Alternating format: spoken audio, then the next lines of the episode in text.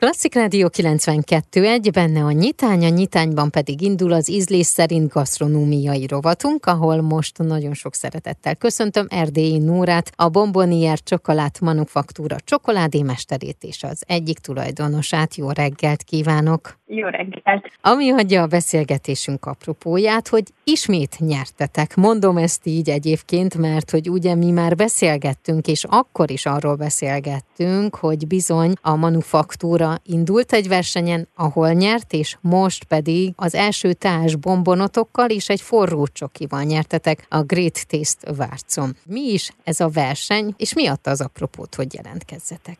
Ez most már egyébként a sokadik újjunk, amit kaptunk szerencsére, a 24 ha jól számolom, ebből már 20, 20 a csokoládéval, a többi az egyéb termékekkel. A Great Taste az a verseny, amit én a legjobb nevűnek tartok, az gyakorlatilag a gasztronómia Oscar gálája, Oscar díja, és több kategóriában lehet nevezni. Ezek közt van a csokoládé is, de uh-huh. fagylalt, lekvár, törp, nagyon sok kategóriában, és a világ minden tájáról neveznek rá. Ez úgy néz ki, hogy maga a versenyző, a nevező dönti el, neveze terméket, vagy van-e olyan termék, amit elég jó minőségűnek tart ahhoz, hogy megmérettesse uh-huh. a mhm. versenyen. És mi nem árulok el nagy titkot, nyilván több terméket nevezünk be, és ebből most kettő darab nyert, de ez minden évben így van, de ilyenkor mi jó visszajelzéseket kapunk, tehát amivel tudjuk fejleszteni azokat a termékeket, amit esetleg nem nyertek. Én ezért szeretem ezt a versenyt, mert sokszor olyan visszajelzéseket kapunk, amit be is tudunk építeni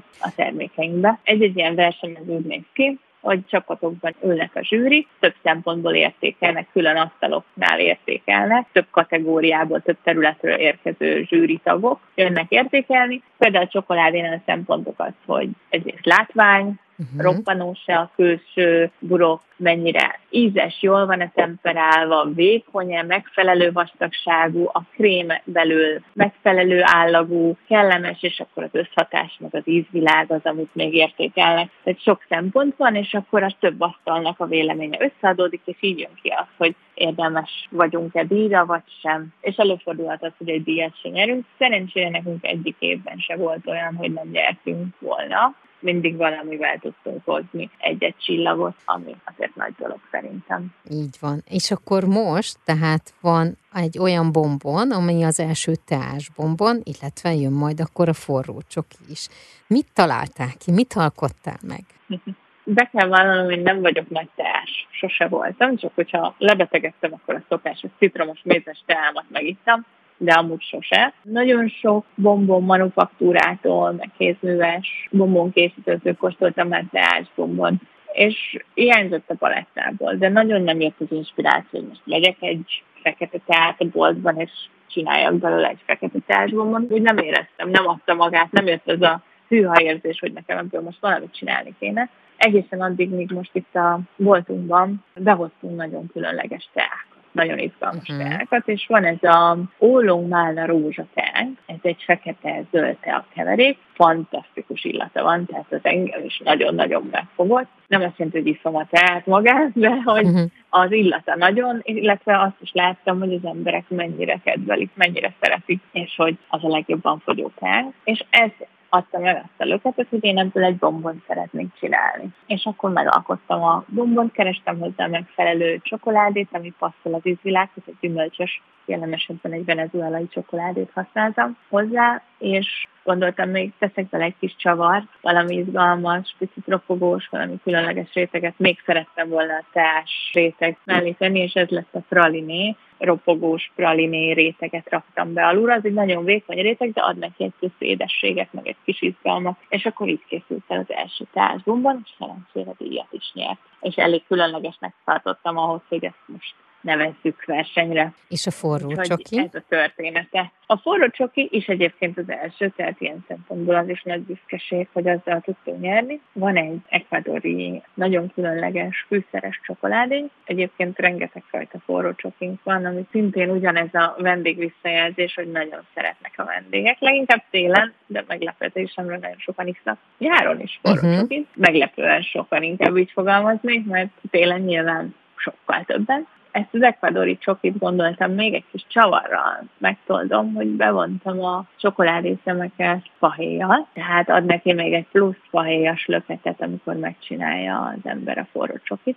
és így alakult ez a forró csokoládénk. Amit tudni kell, hogy ez egy ilyen egzotikus szerecsen dióxid indiai fűszerek, sok-sok-sok fűszer van benne, és nagyon izgalmas. És ami különlegessége ugye, hogy nagyon sok helyen az ember ihat forró csokit, de nagyon sok helyen ez nem tiszta forró csokoládé, tehát van benne keményítő, van benne adalékanyag, tehát ezek ilyen porok, amik nem teljesen az, aminek kellene lennie, mert a valódi forró csoki a csokoládé és tejkeveréke megfelelő arányban, olyan arányban, hogy az olyan sűrűségű legyen, amit a vendég szeretne, vagy amit otthon szeretne elkészíteni az ember. Mi csak csokiból és tejből csináljuk, illetve még ami nagyon jó ebben, hogy ezt vegánok is abszolút fogyaszthatják, mert akár alternatív tejben, akár laktózmentes uh-huh. tejben el lehet készíteni, sőt vízben is el lehet készíteni. Nyilván akkor egy picit lájtosabb lesz uh-huh. az egésznek a uh-huh. De úgyis teljesen működik. Az ízlés szerint gasztronómiai rovat vendége Erdélyi Nóra, a Bomboniert Manufaktúra csokoládémestere és egyik tulajdonosa. Arról beszélgetünk, hogy magyar csokoládémester alkotása tarolt a gasztronómiai oszkáron első társ bombonukkal és egy forró csokival is nyertek a Great Taste Várcom. Már is folytatjuk a beszélgetést.